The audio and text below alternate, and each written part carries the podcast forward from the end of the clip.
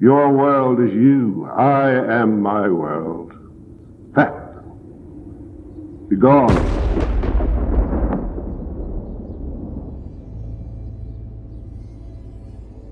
You're listening to Burdens, the podcast.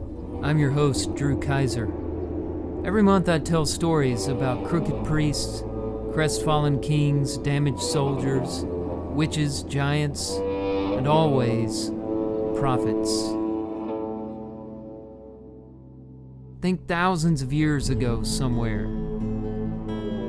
The way it could have been, not the way it was. A world of dreams, prophecies, and wonders. A world like ours filled with pain tragedy, doubt, but also faith and redemption. A world where you just might encounter yourself.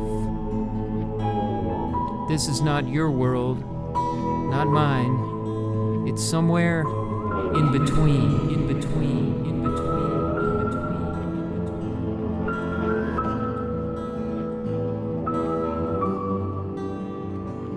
You're listening to Burdens, Episode 12, The Breach Part 4. Well, this is the moment you all have been waiting for the stirring conclusion of The Breach. I'm going to start this episode with an apology. When I started to serialize a story, I thought I would be able to put one out every two weeks. I thought it would work like clockwork. I just had this idea in my head. I scheduled it on the calendar. It was going to come out, and people would be anticipating it, and it would drop exactly when it was supposed to. And that, of course, never happened. So I'm sorry about that. I am juggling a lot of stuff in my schedule. I planned this during the holidays, which was probably a really bad idea. But here we are, we're finally finishing it. And if I can't say that I put one out every two weeks, at least I can say that you're getting more than one episode per month. We are on episode 12, and I believe the first episode of Burdens came out in April of 2021. At this recording, it is Valentine's Day, February the 14th, 2022. So I'm a little ahead of one per month, though not by much. I'm not sure if I will try to serialize stories in the future or not. A lot of that depends on you if you like that kind of thing or not. Um, I'm pretty sure the next one is short enough for me to handle all in one episode, so be looking for that to come out in March. But you didn't come here to hear about next month. You came here to hear about the conclusion and to get all your questions answered. Will Beth and Eli make up? Will Eli ever get out of the 21st century and be able to return to his time in his land to his people. Uh, what's Zozo all about, and what's his role in this? And, and Joshua, will he play a role in it as well? All those questions will be answered, and we'll get hopefully a nice message about the universality of humanity and how we're all connected in some way. This is The Breach, Part 4. I hope you enjoy. The Breach, Chapter 7 Early one morning before daybreak, Eli dreamed he was upwind from a magnificent twelve point stag, its head down in the knee high grass of the meadow. He slid an arrow from the quiver, set the notch in the bowstring, and rested the shaft on the shelf of his forefinger. He sighted the stag, drew back the bow till the limbs were fully extended, and took aim. His vision was excellent, like that of an eagle, and he concentrated on a point just behind its shoulder. He inhaled deeply. The air was fresh and cool, and the breeze stirred the grass in the field. He focused on the animal's hide, then the fur, then individual strands of hair. There was movement, as if parasites burrowed under the skin were crawling, tunneling in the fur. On closer inspection, he saw that not parasites, but individual strands of hair were moving independently of one another, seemingly unrooted from their follicles, milling in and out as people in a crowd. As Eli watched, the hair became heads, heads he knew and could identify. Zozo was there, as was Beth, Joshua, Maacah and her husband, and Isla. He was there too. All humanity from before and after the breach were mingling as hair on a single hide. His arrow trembled. The wind picked up. The stag bolted. An explosion. Eli woke up in a start, heart pounding. A loud boom somewhere nearby, in the city, had shaken him from his slumber. Later that morning, Zozo burst through the door of Eli's room, red faced and panting. Get your stuff, he said. It's time for you to go. Zozo, what is this? What's happening? I'll explain on the way. Come on. But why? Tell me what's happening. There's no time. Come, now. The city was on edge. Fewer people were on the streets. Those who were out wore tense expressions on their faces and walked briskly with purpose. Zozo weaved through the anxious pedestrians with remarkable agility and speed for a man his size. It was hard for Eli to keep up, and he grew more irritated with every step. Zozo, is this about the explosion I heard this morning? He stopped. I refuse to take another step until you tell me what's going on. Zozo sighed and motioned for Eli to follow him into a dark alleyway. The explosion you heard this morning was caused by a young Palestinian man, he said. He strapped explosives to his body under his clothing, walked up to a bus stop, and blew himself up, killing eight people and injuring several others.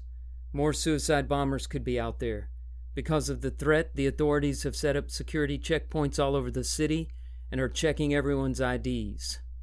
So, so, Zozo took a breath to summon his patience. If you're caught, you will never be able to explain your situation. You have no evidence of who you are or where you came from. You're one checkpoint away from spending the rest of your life in a maximum security prison for terrorists and enemies of the state. Where are we going? I can't explain now. It's too dangerous to loiter around out here. Zozo raced through the city, with Eli trailing behind, barely able to keep up. They would be headed in one direction as fast as they could go, when all of a sudden the larger man would bring their pace to an abrupt stop, change directions, and lead Eli by some sinuous path through a market or obscure alleyway under stringed lights and clothes hanging out to dry. Ear bleeding horns screamed in the air, Zozo called them sirens, and voices shouted in unknown tongues. At one point, when their course threatened to lead them into the path of a pair of young Israeli soldiers, Zozo forcibly grabbed Eli's arm, detouring him out of their sight. Eli tried not to guess where they were going, for fear that by taking his attention off the tour guide for one moment, he might lose him and never see him again. After almost an hour of zigzagging through the city, the streets started to look familiar. They were nearing Beth's flower shop. Soon Eli saw the sign, bearing two red roses and letters woven with thorn laden stems. Without explanation, Zozo burst through the door with a bewildered Eli trailing behind him. Beth and Joshua looked up when they entered, having been disturbed from their respective engagements. Beth from a careworn trance on her stool behind the counter, and Joshua from tracing another constellation of stars while sitting on an ample cushion in the corner. Zozo, will you please slow down and tell me what's going on? Eli demanded. Zozo composed himself, and a little of the old affable light returned to his face. Eli, it's time for you to go home. What do you know about my home? Zozo looked over at Beth, who was propped on the edge of her stool, watching the drama unfolding in the middle of the shop, then turned back to Eli. Zozo, I asked you a question. The tour guide took out a handkerchief and mopped the sweat from his forehead and the back of his neck. Eli, he said, your uncle was right. Eli swallowed. How do you know about my uncle? Well, he was wrong about the stars. Stars are balls of flaming gas light years away from the earth, but he was right about the angels. We are watching. We are always watching. Zozo touched the empty air beside him, and it began to ripple and wave. Eli's head swam. The floor felt like it was moving, and a breeze began to blow in the room. Beth recognized the changes from before. She ran to Eli and embraced him. Don't, she said to Zozo. Don't take him. She looked up at Eli. You can stay here. Learn to make it in our world. Build a new life for yourself. I'm afraid that's not possible, said Zozo. He doesn't belong here. But we've had so little time, she said. Can't you give us a little more time? Time? Zozo asked. What is time? Sand falling from one glass bulb to another, a pendulum swinging, a mark on the face of a clock. Morning and evening, the earth going around the sun, that is all. Humans make so much of time without ever considering what it really is. Time is but a construct of eternity. The days are segments of one's life, the seconds, slices of the same existence. Remove the numbers from the face of the clock, and what happens? Do you disappear? Does the earth implode? No, all things continue to exist as before. He smiled and shook his head as if he were trying to instruct a class full of school children. God gave you days, seasons, and years for signs, so you could remember His steadfast love for you by keeping track of His mercies and good deeds. Time was given as a gift to help you, it was never meant to come between you. Think not of time. You have now. Now is momentous. Now is always and unbroken. When a mother gives birth and her life departs as her child's life arrives, do you think their short time together makes her any less his mother than she would be if they had another fifty years? Of course not. Those few moments with her baby seal her motherhood in eternity. She has held him to her bosom and claimed him in her heart as her own, and that is enough to form an eternal bond. Is it tragic? Yes. The child will have to grow up without her nurturing hand to lead him, but these two, mother and son, will not be any less connected because of time. In her final embrace, there is eternity. You humans say, time is short. I don't have time. There is so little time. All wrong. There is no time. There is only now. The breach Zozo had opened was widening, and the wind was building in the room. Beth had both arms around Eli and her head rested on his shoulder. Don't go, she said. You just got here. There's so much more to say. I'm so sorry. Eli gently released her embrace. He held her by the shoulders and looked into her brown eyes, the only eyes that understood. I don't belong here, he said. You know that. You belong with me.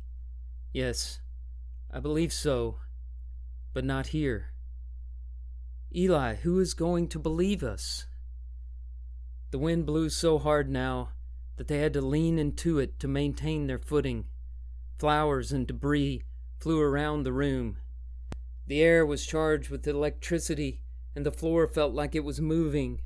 The boy leapt from his corner and stood between Eli and the undulating air, three steps from ancient history, and he looked at Eli with large, expectant eyes.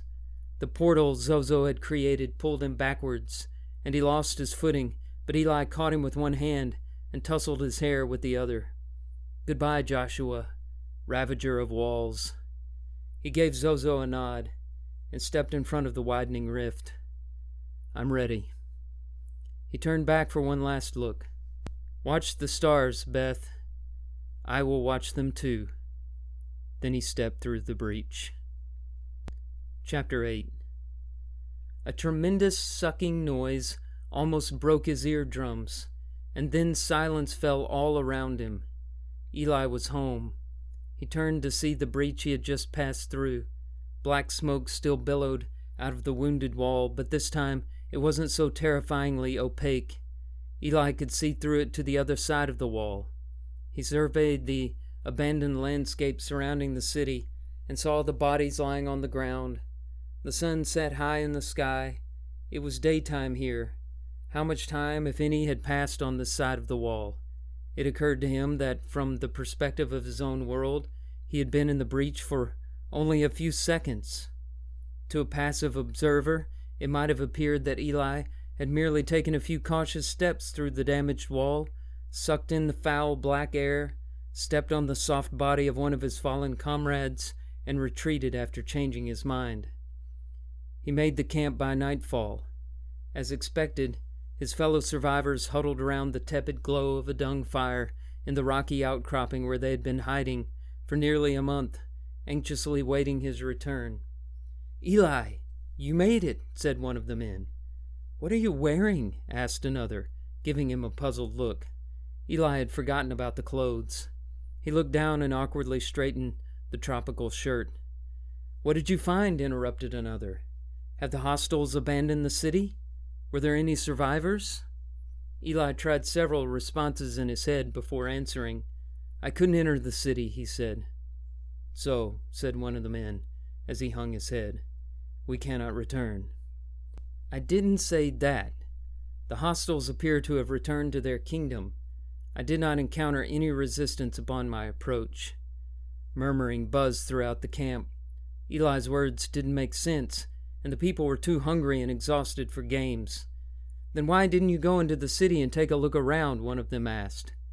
I don't know how to explain it. All I can say is that the city is not ruined. I think we should return and try to rebuild our lives. But how can you know this? One of them protested. I think we should take our chances in Gibeah. Do that, said Eli, and you will die before you reach the gates. Our future lies in Jerusalem. Arguments broke out in the camp over what to do. Eli had to convince them, but how could he show them what he had seen? How would he ever get them to believe him? Tell us the truth, Eli, someone said. Where have you been? And where did you get those ridiculous garments? Eli searched his mind for a plausible answer, while nervously smoothing the front of his shirt. His hand passed over a bulge in his left shirt pocket, and a thought occurred to him. Micah, quick! Bring that torch so I can have some light, Eli ordered. He pulled the map out of his shirt pocket, unfolded it, and spread it out on a flat rock. Its sharp, colorful print stunned the camp into silence. What sorcery is this? cried a woman convulsed with fear. It's not sorcery, Eli tried to explain. I don't know how, but when I entered the breach in the city wall, I saw Jerusalem but not our Jerusalem. It was a Jerusalem from another time in the future. I picked up these clothes and this map while I was there. The people huddled around the map and peered at it with astonished faces. No one said anything. Some wanted to tell Eli he was crazy, but they couldn't explain the map. No one had ever seen paper so glossy, or printing so detailed and rich and colorful. There's more. Eli pulled Joshua's tracing paper out of his pocket. He spread it over the map, so that Jerusalem's future showed through the constellations the boy had sketched. Do you recognize this? he asked. It's the great bear and the little bear of the northern skies, said an old man. That's correct, said Eli. An exceptional young boy drew these and gave them to me as a present. See the onion skin paper? It's unlike anything I've ever seen in our time. Nothing disturbed the hush that had fallen over the camp, except for the hiss of the fire and the chirping of the oblivious crickets raking their jagged legs. I know it's hard to believe, but I was somehow transported thousands of years into the future. Jerusalem is still there. It's different, as you can see, but it survives, and we will become a part of its long, wild history. That is why I say we should return. Two thousand years from now, Jerusalem will sleep under the same sky we've been camping under all these weeks. Eli left the map with Joshua's drawing, overlaying it on the rock for the others to study. It would take them some time, but he knew they would follow him back to Jerusalem, where they would rebuild their homes. He knew it because he had seen the city. They and many others would rebuild again and again through war after war. He thought of Beth and Joshua, who had not yet been born, and somehow felt their presence. Long after his death, they would think of him, and then thousands, maybe millions of years later, when God is finished with the earth, what then? Does he create human beings, each one a living miracle, only to let them burn out like a lonely sun? Or are we one great constellation, too large to see from our individual segments of time and space? Will we one day see its incomparable shape? Away from the campfire, the stars shone more brightly, burning holes in the bleak vastness of the night sky, and Eli thought of his uncle. Listen carefully, lad, and you can hear them singing God's praises in their unnatural tongues. Clear away the distractions and silence every thought so you can hear them. Most are deaf to heaven's strains. Can you hear them? No? Well, give it time. I could not hear them when I was your age. But I kept listening. I, I did not give up, and I began to hear those angels singing.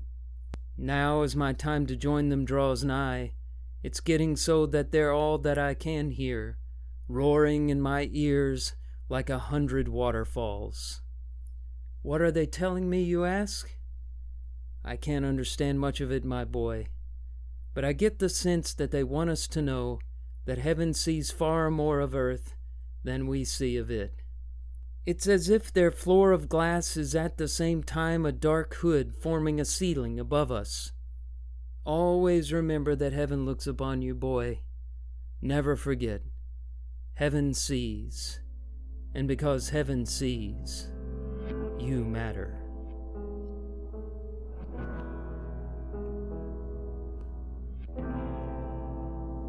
Thank you for listening all the way to the conclusion of The Breach.